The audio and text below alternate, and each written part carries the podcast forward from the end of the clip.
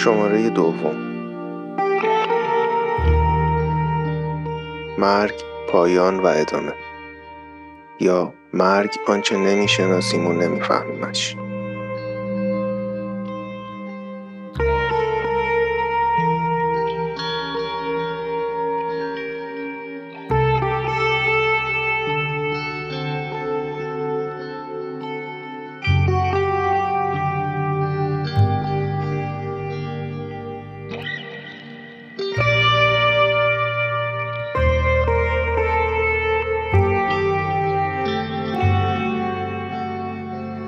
مرگ یعنی پایان گردش خون و قطع تنفس. زمانی که قلب از حرکت می ایسته و موجود زنده دیگه زنده نیست. این تعریف علمی و بیولوژیک مرگه. اما مرگ نه تنها به عنوان اتفاقی برای پایان زندگی موجود زنده بلکه به عنوان یک مفهوم فقط یک لحظه نیست. چیزی نیست که در یک ثانیه اتفاق بیفته و تموم بشه. بلکه مفهومیه که تمام طول عمر با ما همراهه. از زمان تولد مرگ همراه ماست. در واقع از لحظه تولد تقریبا تمام سلولهای ما شروع به مردن و جایگزین شدن می‌کنن و این اتفاق تا لحظه ای که میمیریم ادامه داره.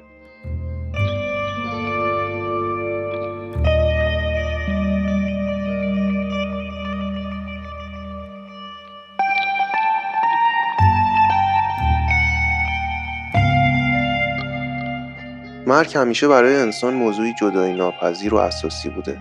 اینکه مرگ چیه؟ بعد از اون چه اتفاقی میافته؟ مرگ و دنیای بعد از مرگ همیشه با هم عجین بودن و با صحبت راجع به مرگ عموما به بعد از اون هم توجه میشه. اما دنیای بعد از مرگ موضوعی جدا از بحث ماست. در واقع توی این شماره می‌خوایم راجع به مرگ به عنوان عنصری در دنیای زنده ها صحبت کنیم. مرگی که می‌بینیم و حسش می‌کنیم. ما به عنوان موجودات زنده چه درکی ازش داریم؟ آیا مرگ الزاما با پایان زندگی اتفاق میافته؟ آیا میشه زنده بود و مرد؟ شاید مرگ خیلی بیشتر از اون چیزی که فکر می‌کنیم توی زندگیمون حضور داره و جان نداشتن موجود زنده صرفا یکی از نمودهاشه.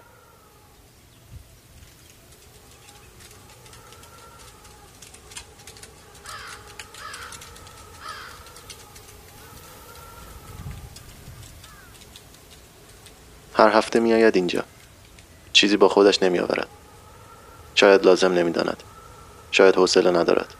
نمی‌دانم. اما بعید است از روی بی‌حوصلگی باشد. فکر می کنم دلیلی برای آوردن چیزی ندارد. میآید و می نشیند آنجا. کنار درخت توت. زیر شاخههایی که از نور خورشید سایه می سازند. هر چند دقیقه باد میپیچد بین برگهایش و چند برگ را زمین میاندازد. انگار که نوازشش کند. حدودا شست ساله است. موهای کوتاه جوگندمی که به دقت شانه شدند. مثل نازم های مدرسه. کتش قهوه‌ای رنگ است و چلوار کتان مشکی پوشیده. پیراهنش هم خاکستری است. به خودش رسیده. حتی فکر می‌کنم بوی عطر هم می‌دهد. نمی‌دانم شغلش چیست یا مهمتر از آن اسمش را هم نمی‌دانم. اما می‌دانم غمگین است. ظاهرش چیزی نشان نمی‌دهد. از چشمهایش می‌فهمم. غم چیزی نیست که بشود پنهانش کرد. من سی سال است که اینجا کار می‌کنم. خوب می‌دانم غم چه شکلی است. می‌دانم چقدر تلاش می‌کنند تا نشانش ندهند یا مثلا قایمش کنند. با نگاه جدی اخم عینک آفتابی لبخند خشم هیچ کدام فایده ندارد. اگر غم را بشناسی می‌فهمی. می‌فهمی که اینها علکی است. پشت همهشان غم است. آدم های زیادی را اینجا دیدم. راستش رو بگویم این آقا هم خیلی فرقی با بقیه ندارد. ولی غمش کمی فرق دارد. پنهانش نمی کند می‌گذارد بیرون بیاید و کل بدنش را بگیرد. می‌گذارد که همه لباسهایش بوی غم بگیرند. در این سی سال برای کسانی که میآیند و می‌روند در ذهنم قصه می‌سازم. از روی بیکاری. شاید هم دلم می‌خواهد دلیل آمدنشان را بفهمم و حالا که نمی‌فهمم پس از خودم دلیل می‌سازم. قصه می‌سازم. آقای جلالی هر هفته میآید اینجا. چیزی با خودش نمیآورد. لابد لازم نمی‌داند. میآید و مینشیند زیر سایه درخت توت. چند دقیقه. انگار که در این دنیا نباشد به سنگ قبر روبرویش نگاه می‌کند. سنگ قبری که رویش نوشته مرحوم زهره انصاری نجات همسر نصرالله یزدی.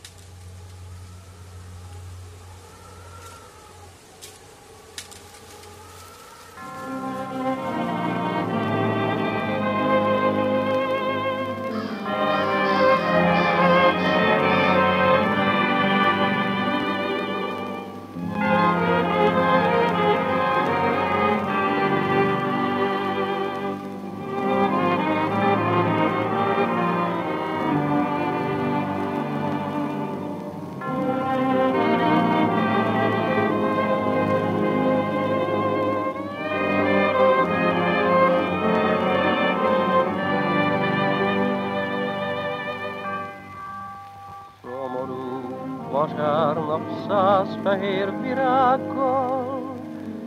Vártalak, kedvesem, templomi imával. Álmokat kergető vasárnap délelőtt, Bánatom hintaja nélküled می‌گفتن سینی غذا رو خانم جان نامادری مادر بزرگم میگذاشته پشت در اتاق خاله تاجی. مادر بزرگم تعریف می کند که عالمتاج غذاهایی که دوست داشته از توی سینی برمی داشته و بقیه را دست نخورده میگذاشته پشت در. کسی حق ورود به اتاقش را نداشته. پنجره هاش را هم با روزنامه پوشانده بوده که داخل اتاق قابل دیدن نباشد. کسی نمی‌داند توی آن اتاق چه میگذشته. هر کدام از خواهر برادرها حدس هایی می‌زدند. یکی می‌گفته از سر بیشوهری افسرده شده و صبح تا شب و شب تا صبح روی تختش دراز می‌کشد و به سقف خیره می‌شود و با انگشتش موهایش را تاب می‌دهد و بعد میکشدشان. روی سر عالمتاج حفره های خالی بدون مو درست شده بود و این را بچه ها از آنجایی می‌گفتند که بعد از یواشکی دید زدن خواهر بزرگشان کله رو به کچلیش را دیده بودند و بعد در سینی غذا دسته های موی بلند به هم پیش خورده را پیدا کرده بودند که عالمتاج به عنوان آخرین نشانه های حیات از اتاقش برای زنده های خانه میفرستاد. یکی دیگر از بچه ها می‌گفت عالمتاج تازه بعد از 21 دو سال به صرافت این افتاده که درس بخواند. آن هم برای اینکه بتواند برود فرنگ پیش همایون. همایون پسرمه بچه ها بود. پسر جوانی که تبابت می‌خواند و چند ماهی از عالمتاش کوچکتر بود و چیزی که بر همه واضح بود و بر آن اتفاق نظر داشتن این بود که عالمتاج عاشق همایون است. گاهی سر سفره غذا یکی از بچه های یاد عالمتاج میافتاد و این عادتش که به جای اینکه لغمه های نان را توی خورش بزند و بخورد نانها را تکه می کرد و میریخت توی خورش و مثل تیلیت همه را قاطی هم می کرد و عاقبت کمی با آنها بازی بازی می کرد و غذایش را کامل نمی خورد و به بهانه اینکه می‌خواهد برود گلدانهایش را آب بدهد یا عروسکش که از گریه در حال پس افتادن است را آرام کند از سر سفره بلند می‌شد و غیبش می‌زد. آموقه کسی دنبالش نمی‌رفت و برش گرداند سر سفره و حالا هم که ماها از غیبت تاج سر سفره های غذا میگذشت باز کسی حاضر نمی‌شد برود پشت در اتاقش و به یک بهانه با زبان خوش دعوتش کند سر سفره. انگار همه قبول کرده بودند که عالم تاج دیگر مثل قدیم ها توی دست و پاشان نباشد و از این بابت احساس خوشحالی همراه با عذاب وجدان داشتند. با یادآوری ناگهانی یکی از عادتهای عجیب و غریب عالم تاج هر کس تأسف کوتاهی می‌خورد یا قربان صدقه می‌رفت و غذا خوردنش را ادامه می‌داد. انگار که فاتحهای براش فرستاده باشند. مرده ها هم طول می‌کشد که از یادها بروند اما عالمتاج انگار خیلی زودتر از این حرفها فراموش شده بود. تنها کسانی که هنوز کم و بیش متوجه زنده بودن خاله تاجی بودند و به امورش رسیدگی می‌کردند و حواسشان بهش بود خانم جان و مادر بزرگ من بودن. خانم جان برای خاله تاجی از زیر در نامه میفرستاده. توی نامه التماسش می‌کرده که از اتاق بیاید بیرون تا بلکه هوایی به سرش بخورد و یکی دو کلمه با آدمهای خانه حرف بزند و حالش عوض شود.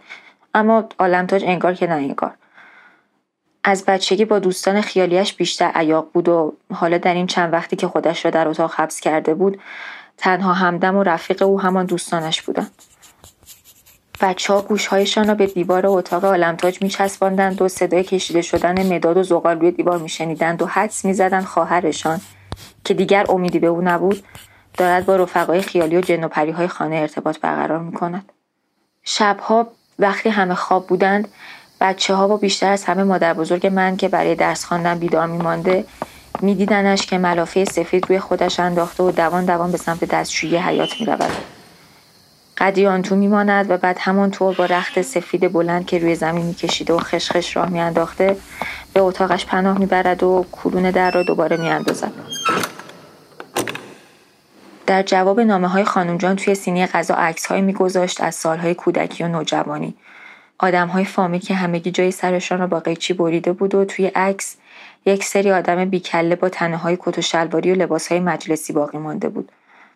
تنها کسی که در عکس ها هنوز سرش روی تنش بود و قیچی نشده بود همایون بود. کسی هنوز جرأت نکرده بود به ام خانم مادر همایون چیزی بروز بدهد. جز اهالی خانه هیچ کس نمی‌دانست علت ناخوشی عالم تا چیست و چون چیز عجیب و یک بار پیش آمده هم نبود دوست و آشنا و فامیل گذاشته بودن به حساب ناخوشی های همیشگی عالم تاج و بیتابی های سابقه دارش. کم کم حتی کسی سراغ او رو هم نمی گرفت.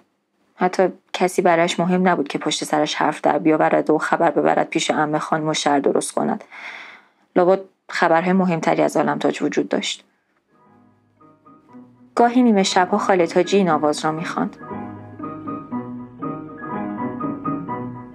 یک نفس پیک سهری بر سر کویش کن گذری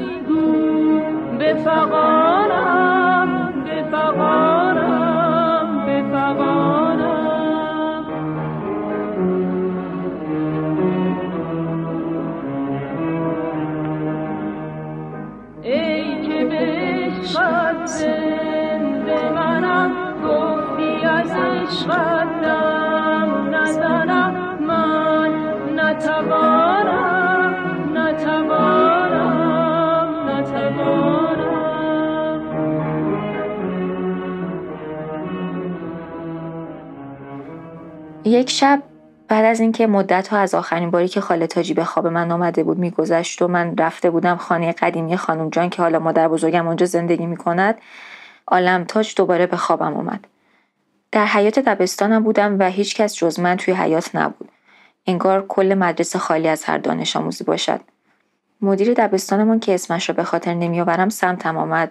یک چیزهایی به هم گفت و قیافش کم کم تبدیل شد به خاله تاجی یعنی من فهمیدم اینی که در خوابم می‌بینم خالد حاجیست نه مدیر دبستانم.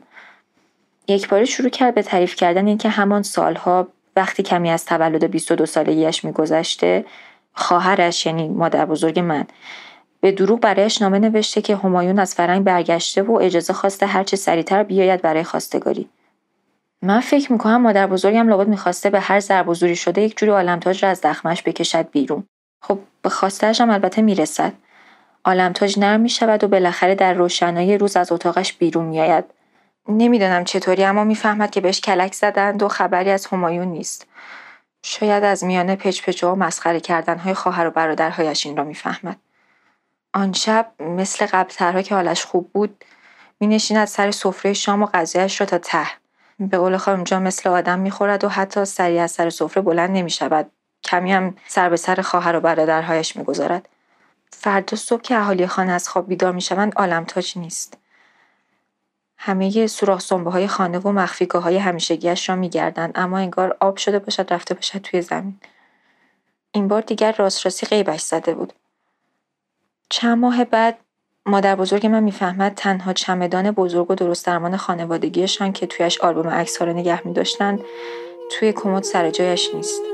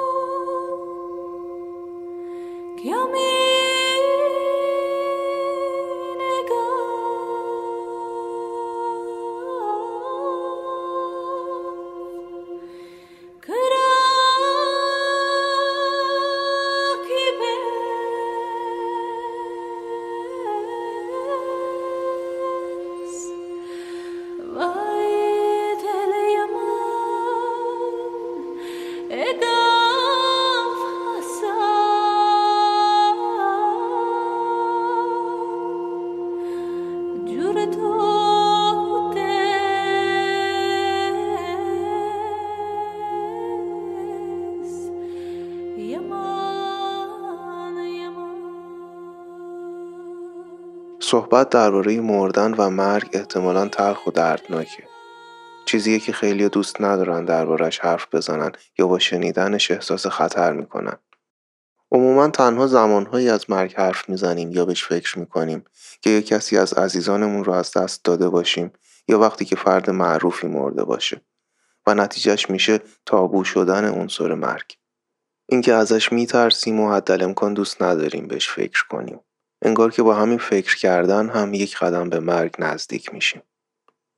اما دقیقا از چه چیز مرگ میترسیم؟ شاید به خاطر تمام کارهایی که انجام ندادیم و چیزهایی که بهشون نرسیدیم میشه گفت رابطه دو جانبه بین ترس از مرگ و حس زندگی نزیسته وجود داره یعنی هرچه از زندگی کمتر بهره برده باشیم استراب و ترس از مرگ بیشتره همونطور که نیچه معتقده زندگیت را به کمال برسان و به موقع بمیر.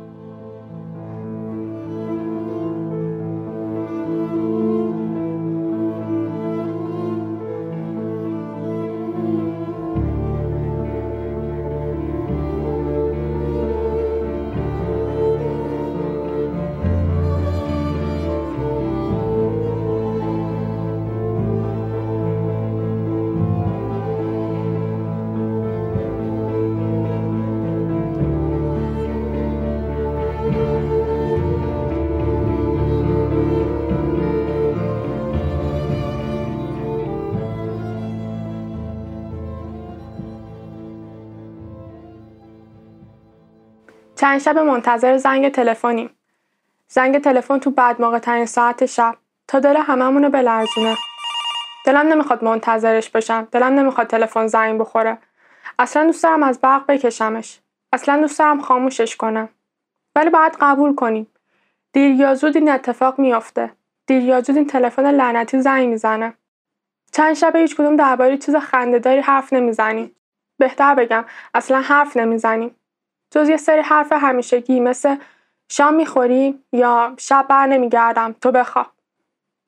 همگی جمع شدیم خونه بابا بزرگ. هر کی یه جا خوابیده. من رو کاناپه خوابیدم که بابا بزرگ روش میشست و فوتبال می‌دید. دایی و زندایی تو اتاق خوابیدن که قبل ازدواج دایی اتاق خودش بوده. خالم نشسته تو آشپزخونه هی چایی دم می‌کنه میریزه نمی‌خوره. چای سرد میشه و عوضش می‌کنه. مامان هم چند شبه نخوابیده. رو مبل بغل تلفن نشسته. چشماشو بسته و یه پتو انداخته رو خودش. اما نخوابیده. هیچکس تو اتاق بابا بزرگ نمیخوابه. انگاری هیچکی نمی‌خواد اتاقشو ببینه. اتاقش رو تخت خالیشو. اینکه نیست. انگار اگر ببینیم تو اتاقش نیست یعنی دیگه واقعا نیست. بابا بزرگ نمرده. زنده هم نیست. اما هرچی هم که باشه هنوز داره نفس می‌کشه. دیروز صبح چشماشو باز کرد. مشخص بود ما رو نمی‌شناسه. نگاهمون کرد و چشماشو بست. شاید می‌خواست برای آخرین بار دنیا رو ببینه. دستاش جون نداشت. دلم نمی‌خواست انقدر بیحال ببینمش. دلم اون روزایی می‌خواست که با هم دیگه بازی می‌کردیم و با یه دست منو بلند می‌کرد. اما می‌دونم که خیلی از اون زمان گذشته و انگار اینم یه قسمتی از زندگیه. یه قسمتی که یه روز نصیب خودم هم میشه. تو خونه هیچ کس گریه نمی‌کنه. هیچ کس هم نمیخنده. انگار که بابا و بزرگ هیچ فرقی نداریم. نفس می‌کشیم و نگاه می‌کنیم. همین. با خودم فکر می‌کنم که کاش این تلفن کوفتی زنگ بخور و همه چیز تموم بشه. بابا بزرگم خسته شده. ما هم خسته شدیم. اگر برای خودخواهی ما نبود و اون دستگاه بهش وصل نبودن چند روز پیش همه چیز تموم شده بود. دلم نمی‌خواد دیگه مامان بیدار بمونه. دلم نمی‌خواد خاله غذا نخوره و دایی بره تو خودش و لام تاکان با کسی حرف نزنه. خب مگه زندگی همین نیست که آخرش هممون بمیریم. اما تا این چیزا میاد به ذهنم خاطرات بهم حمله می‌کنن و دلم تنگ میشه. دلم می‌خواد به زورم که شده با همین دستگاه نگهش دارن بلکه معجزه دوباره ببینمش. اینا رو میگم ولی می‌دونم که نمیشه. می‌دونم که مامان دیروز به بابا گفت خورما و حلوا رو آماده کنه. می‌دونم دایی امروز رفت سنگ قبل بخره. می‌دونم فردا پس فرداست که اینجا پر آدمای سیاه پوش میشه. نمی‌دونم وقتی تلفن زنگ بزنه باید خوشحال بشم یا ناراحت؟ خوشحال از راحت شدن بابا بزرگ یا ناراحت از اینکه دیگه نمیبینمش؟ نمی‌دونم. انقدر توی فکر خودم گم شده بودم که نفهمیدم تلفن که زنگ خورد. فقط فهمیدم از توی آشپزخونه صدای شکستن اومد.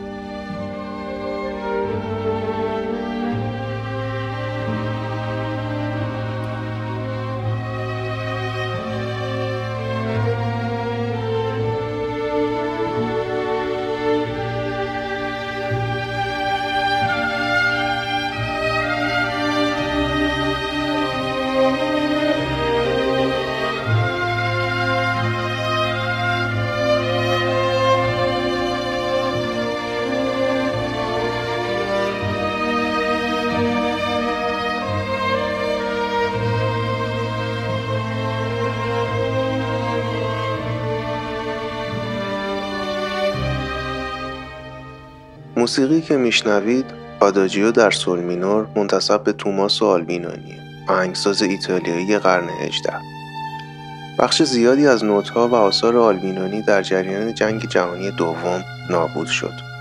در قرن بیستم شخصی به نام رمو جیازوتو به پژوهش و بررسی دستنوشته های بجامانده از آلبینونی پرداخت و این قطعه رو بازنویسی کرد. و دقیقا مشخص نیست چه مقدار از این موسیقی متعلق به آلبینونی و چه مقدارش معاصر حدود سه قرن از زمانی که آلبینونی این موسیقی رو نوشته میگذره و الان الانی که این موسیقی رو میشنویم هیچ چیزی از جسمی که روزی متعلق به آلبینونی بوده در زیر خاک باقی نمونده.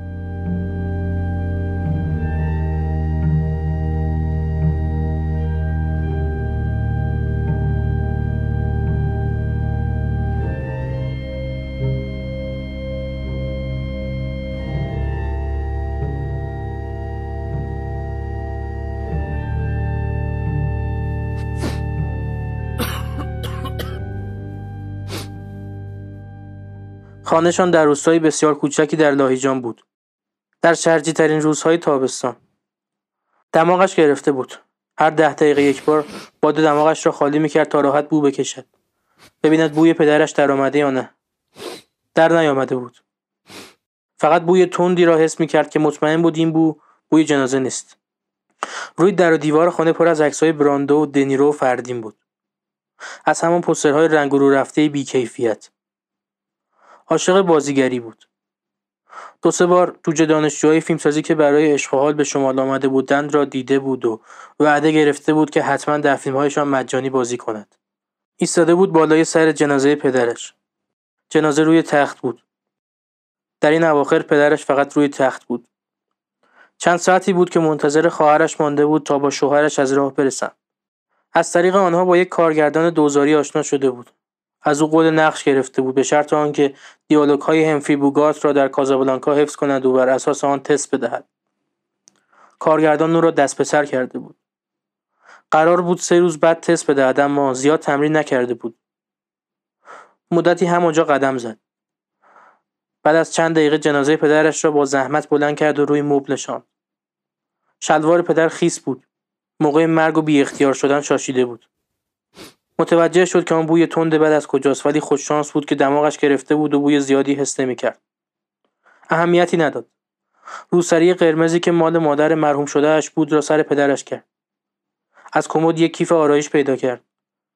ماتیک قرمزی از آن درآورد و به لبهای پدرش مالید.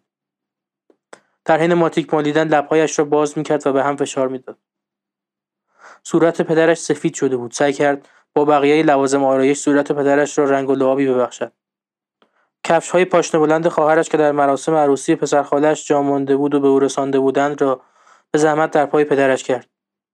تو نمی‌رفت. فشار داد. تکههایی از فیلم را که خوشش میآمد حفظ بود. همیشه با خودش تمرین گریه کردن می‌کرد اما هیچ وقت نمی‌توانست گریه کند. یک قطره هم نمیآمد. خب بازیگر خوبی نبود دیگر. روبروی پدرش نشست. با کنترل فیلم را عقب و جلو می‌کرد. روی دیالوگ های بوگارت لب می‌زد.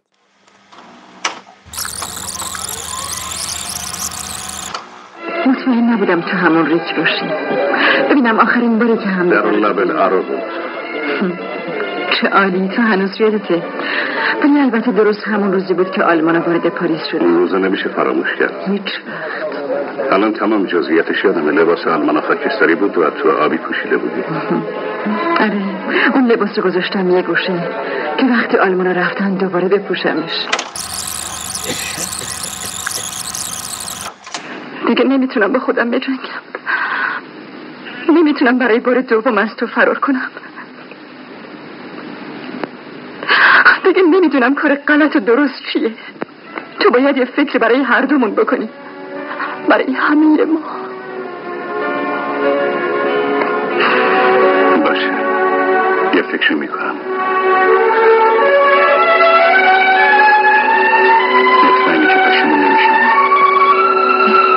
ای کاش تو رو اینقدر دوست نداشتم ریچارد.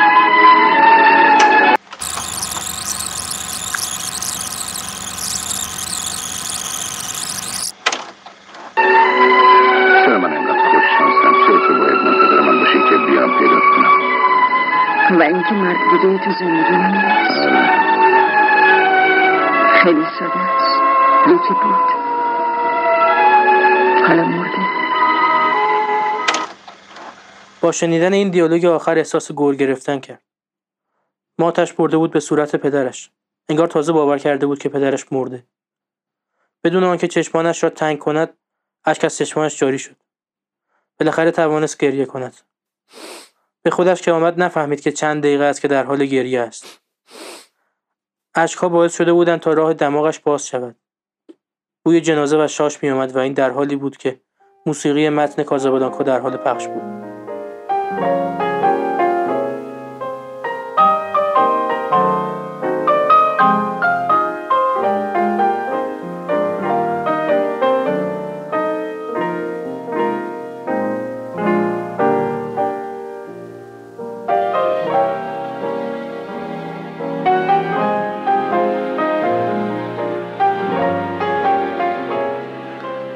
مرگ صرفا با ایست قلبی و قطع تنفس اتفاق نمیافته. به این کلمه فکر کنید. انفعال. کلمه ای که شاید تعریف کاملی برای مرگ باشه. فرق موجود زنده با غیر زنده اینه که برای رسیدن به خواستش حرکت می‌کنه و دست به عمل می‌زنه و البته نسبت به محیط اطرافش واکنش نشون میده. در واقع تاثیرگذاری و تاثیرپذیری بخش جدا نشدنی از زندگیه. اما خیلی وقتا پیش میاد که ما از دنیا جدا میشیم. خودمون رو از محیط و عمل و عکس دور می‌کنیم و تبدیل میشیم به یک تکرار در زندگی روزمره و تکرار و تکرار و تکرار. این تکرار و این بیهودگی نمود اصلی انفعاله که کم کم به عدم می‌رسه. عدمی که شاید همون مرگه.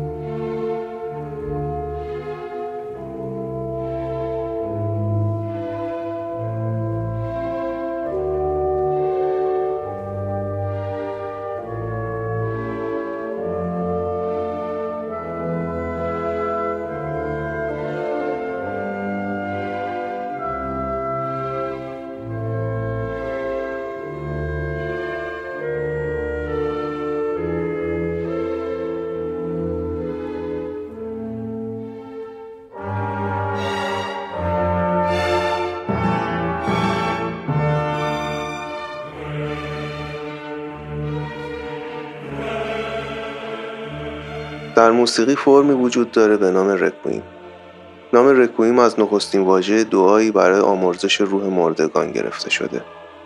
واژه رکویم پیوند خورده با اثر موتسارت.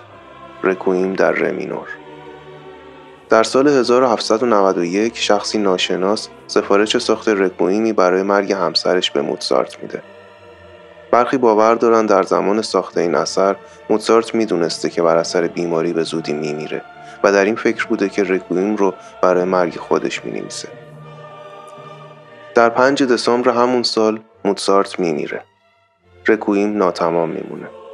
یک سال بعد همسر موتسارت از شخصی به نام زاور زوسمایر درخواست می‌کنه تا رکویم رو کامل کنه و اثر رو به سفارش دهندش که احتمال داده میشه قصد داشته اون رو به نام خودش ثبت کنه تحویل بده. برخی از منتقدین و مورخین موسیقی این اثر موتسارت رو بزرگترین شاهکارش می‌دونن. این رکویم نشانگر حالات روحی آمادئوس موتسارت در آخرین روزهای زندگیشه.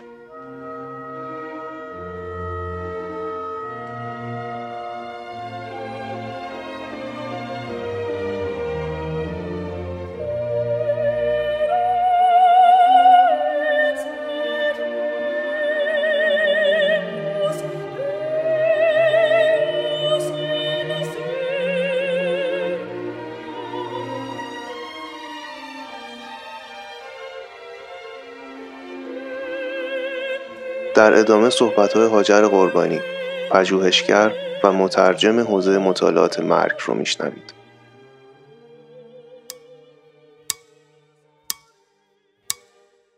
اکثر مردم دنیا و حتی اندیشمندا دنبال این بودن که تعریفی از مرگ بدن و سعی می‌کردن موضوعاتی که بهش میپرداختن در حوزه تخصصی خودشون و در رشته خودشون مثلا در نگاه فلسفه خیلی از فلاسفه دنبال این بودن که بیان ببینن مرگ چی هست اصلا.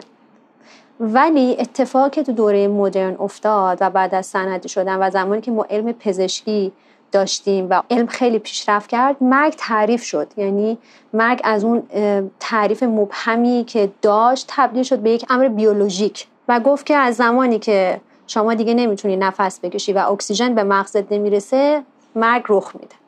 خب حالا این مرگ رخ میده؟ چرا آدم ها در فرهنگ های مختلف با این پدیده رفتارهای متفاوتی انجام میدن؟ این شد دقدقه اندیشمندای جدیدمون که بیان ببینن که اصلا آدم ها در مواجهه با مرگ چه واکنش هایی دارن. و بیشتر واکنش های این آدم ها و کنش های این آدم ها رو در برابر مرگ مورد مطالعه قرار بدن. مرگ شروع کرد به انواع مرگ شدن. می‌تونه خودکشی باشه میشه مرگ کودک باشه میشه مرگ مادر باشه میشه مرگ طبیعی باشه میشه مرگ بر اثر سانحه باشه می‌تونه شهادت باشه و هر کسی هم بسته به اون موضوعی که حالا فرصتشو داره یا دغدغه بیشترش هست شروع کرد به مطالعه کردن. به خاطر همینه که ما میگیم مطالعات مرگ. مثلا شما الان به زهرا برین قطعه کودکان اگر برین شاید خیلی براتون عجیب به نظر برسه. یه قطعه پر از تزئینات بادکنک اسباب بازی و اصلا یه شرط خیلی خاصی داره و آدم هایی که در کنار هم قرار می‌گیرن و کنش هایی که انجام میدن مثلا خیلی متفاوته با شما برید تو قطعه شهدا. ممکنه یه مادری هم اونجا بچهش رو از دست داده باشه تو قطعه شهدا. خیلی هستن که بچه های نوجوانی بودن که کشته شدن. خب کنش هایی که توی اون قطعه کودکان انجام میشه با کنش ها و رفتارهایی که توی قطعه شهدا انجام میشه خیلی متفاوته و همه اینا قابل بررسیه. و در از مطالعات مرگ به ویژه در حوزه علوم اجتماعی می‌خواد نشون بده که آدم ها در مواجهه با مرگ چه کارهای انجام میدن و چه رفتارهایی انجام میشه. این بیشترین اتفاقی که در دنیای مدرن برای حوزه مطالعات مرگ رخ میده فقط ثبت و تحلیل نحوه کنش آدم ها در برابر این موضوع هستش. کل جامعه و کل دنیا از یک فازی وارد فاز دیگه شده. همش دنبال اینه که در سریع ترین و کوتاهترین زمان ممکنه کارش رو انجام بده.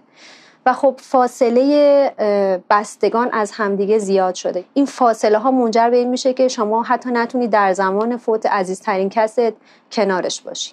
سیستم مجازی و تکنولوژی کمک کرده به آدم های مدرن هم کمک کرده و هم آسیب هسته از که بتونن اون غمی رو که دارن بروز بدن و بازنمایش کنن. از طریق چی؟ از طریق فیسبوک از طریق اینستاگرام از طریق شبکه های مجازی دیگه. حتی ما توی ایران الان سیستم های ختم مجازی داریم.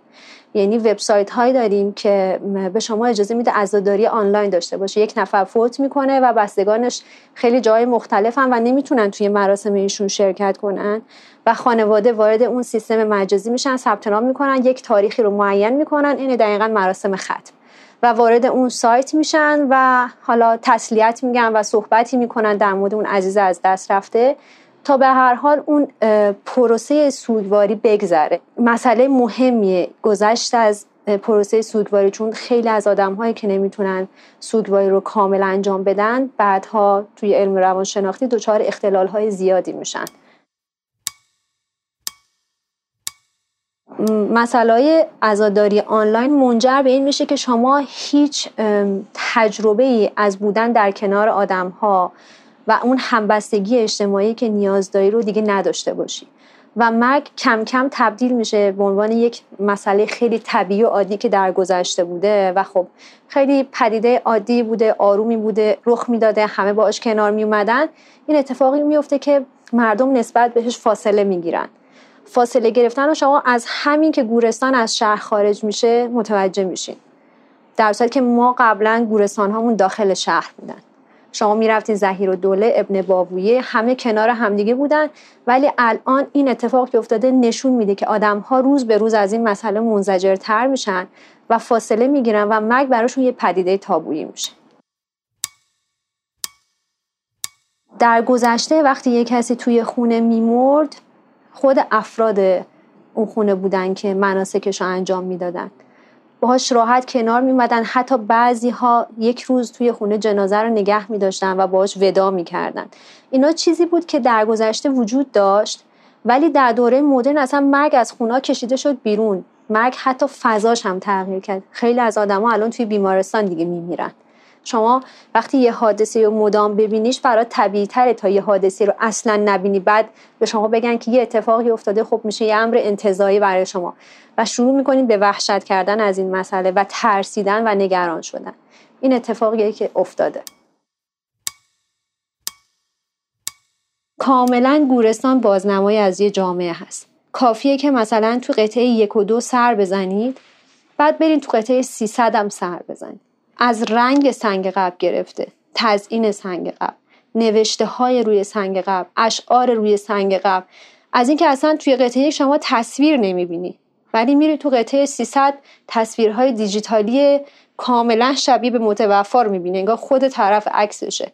همه اینا تغییرات رو نشون میده نحوه زندگی آدم ها رو در دوران خودشون نشون میده. یعنی اینجوری بگم اگر یه زمانی توی ایران مثلا.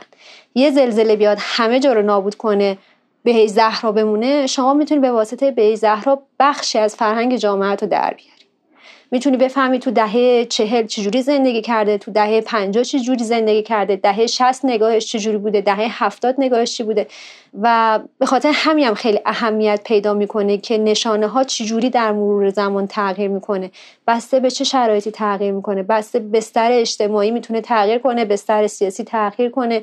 تو زمان جنگ سنگ قبرها یه مدل دیگه بوده بعد از جنگ یه مدل دیگه بوده. الان تو دوران مدرن همه همسانسازی میشن یک دست میشن. رنگ مشکی مد میشه و همه اینا نشون میده که سلیقه آدم های مثلا جامعه دهه هفتاد چه فرقی با سلیقه آدم ها در جامعه مثلا دهه 90 داره. روی نوشته های دهه مثلا هفتاد می نوشتن وفا تاریخ تولد تاریخ فوت. الان بریم به زهرا دهه 90 آرمیده طلوع غروب. ببین اینا همش تغییر می‌کنه. یعنی به جنبه های تجملی اضافه می‌کنه. نشون میده که آدم های دهه 90 چقدر ظرافت به خرج هر جوری خودشون رو از منزلت اجتماعی متوسط به سمت بالا بکشن خودشون رو متفاوت نشون بدن. این چیزی که شما در بطن جامعه هم می‌بینید. این مرگ اسفندیاره. زاری بر مرگ اسفندیار. ما توی نگارگریامون وقتی بهش نگاه کنید نه تنها می‌تونی ببینی که نحوه سوگواری ها به چه شکلی بوده بلکه خیلی از چیزهایی که حتی هنوز در بخشی از جامعه پیوریتی ما جامعه هایی که خیلی دست نخوردن مثلا مثل قومای کرد لور به ویژه این دوتا می‌تونیم ببینیم که مثلا توی سوگواری ها شما اثری از زن نمی‌بینید. و در زمان مثلا مناسک مرگ تصویری از زنها مشاهده نمی کنید مثلا یه نمونه دیگهش تصویر تدفین یزگرد هست. شما مشاهده می کنید که اصلا هیچ اثری از خانوم ها نمی بینید و این اتفاقیه که دقیقا در جامعه و فرهنگ ایرانی وجود داشته و حضور خانوم ها توی مناسک مرگ یه چیز متأخره. اینو باید در نظر داشته باشید. توی نقاشی ها هم دقیقا شما می‌تونید مسئله رو ببینید یعنی از طریق نقاشی های قدیمی به ویژه نگارگری ایرانی می‌تونید بازنمایی از اون زمان فرهنگ و جامعهتون رو ببینید و تطبیقش بدین که ببینید تا چه حد حضور پررنگی داره توی جامعه ما. این یه بخشی از اینه که زنان همیشه در جامعه و فرهنگ ایرانی در اندرونی بودن. خب اندرونی مسئله مهم فرهنگ جامعه ایرانی بوده و همینجور خودش رو همه جا نشون می‌داده و قرار نبوده زن وارد همچین فضایی بشه. ولی دوران مدرن اتفاقی میفته زن شرایط و منزلتش در جامعه ایران تغییر می‌کنه. این اتفاق توی خیلی از جوامع غربی دیگه هم بوده تا یه زمانی. یعنی منزلتی که زن داشته خیلی متفاوت بوده. اگر میل به جاودانگی نباشه و آدم ها بخوان به این فکر کنن که خب مرگی وجود داره کلا منفعل میشن. یعنی من اگر بدونم که قراره یه زمانی بمیرم مطمئن مطمئن باشم و میل به جاودانگی در وجود من وجود نداشته باشه میگم خب چه کار احمقانه که بخوام کاری انجام بدم. قراره مثلا ده سال دیگه بمیرم 20 سال دیگه بمیرم خب چرا زحمت بکشم؟ چه دلیلی داره؟ این میل به جاودانگی رو انسان در درون خودش ذاتی تولید کرد برای اینکه بخواد از اون مسئله مرگ فرار کنه و بتونه زندگی کنه. یعنی در اصل میل به جاودانگی راهی بود که آدم ها بتونن زندگیشون رو ادامه بدن و از مرگ کناری گیری کنن و مرگ اونقدر براشون مسئله نباشه که نتونن کار کنن. اگر بخوام مرگ از نظر خودم تعریف کنم یعنی اینکه یک انفعال صد درصد که خیلی می‌تونه برای من نوعی دردناک باشه. منی که به خودم کنترل دارم و بر بدن خودم کنترل دارم از زمانی که مرگ رخ میده دیگه هیچ کنترلی براش ندارم. و این دیگران هستن که بر بدن من احاطه پیدا می‌کنن.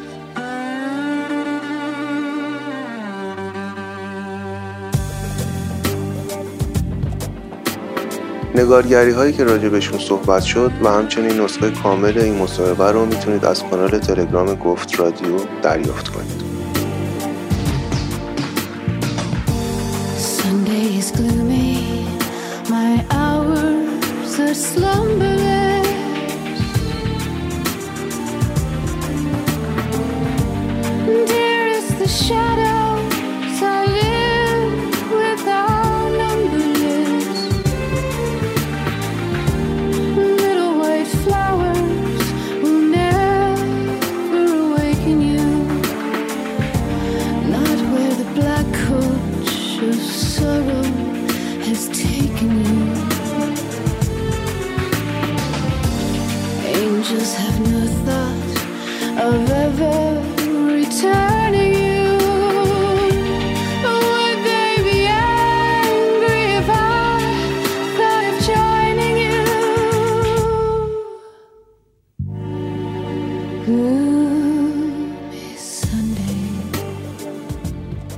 چه آدمهایی که بعد از مرگشون معروف و محبوب شدن. با اینکه در زمان حیات آنچنان اهمیت نداشتن. چه افرادی که بعد از مرگشون منفور یا حتی کاملا فراموش شدن. مرگ چیزها رو عوض می‌کنه تغییر میده کم یا زیاد می‌کنه و همیشه مثل یک راز باقی میمونه رازی که هیچ وقت نمی‌تونیم بفهمیم و درکش کنیم گفت رادیو رو می‌تونید از کانال تلگرام، Spotify، Apple Podcast، SoundCloud و تمام پخش کننده های پادکست بشنوید. قطعا با حمایت شما بهتر می‌تونیم این پروژه رو ادامه بدیم. اگر دوست داشتید از گفت رادیو حمایت کنید می‌تونید از سایت هامی باش که لینکش در کانال تلگرام هم قرار گرفته این کار رو انجام بدید.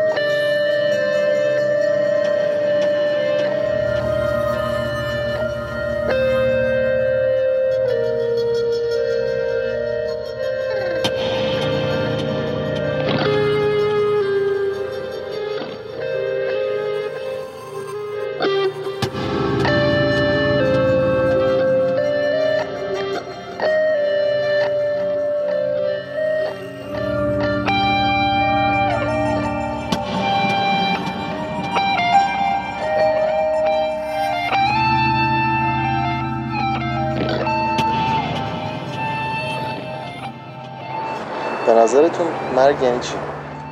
مرگ یعنی خوبه دیگه. مرگ بیاد دیگه نمیشین جلوشو بگیریم خوبه. کسایی که میمیرن راحت میشن. از زندگی؟ آره از زندگی. یعنی مرگ بهتر از زندگیه؟ مرگ زندگی بهتره. مرگ بهتره. به موقعش مثلا بیاد خب؟ یه موقع عجل بیاد دیگه نمیشه که جلوشو ببندی. خب اگه عجل دست شما باشه. دست خدای. ولی اگر شما بخواید تصمیم بگیرید. تصمیم بگیرم؟ یعنی بمیرم؟ تصمیم شما چیه؟ من خودم همیشه میگم حالا نمیرم. همیشه یا میگم حالا زود اما شوهرم بیچاره میگه نه؟ مردن حقه. بالاخره آدم باید بمیره.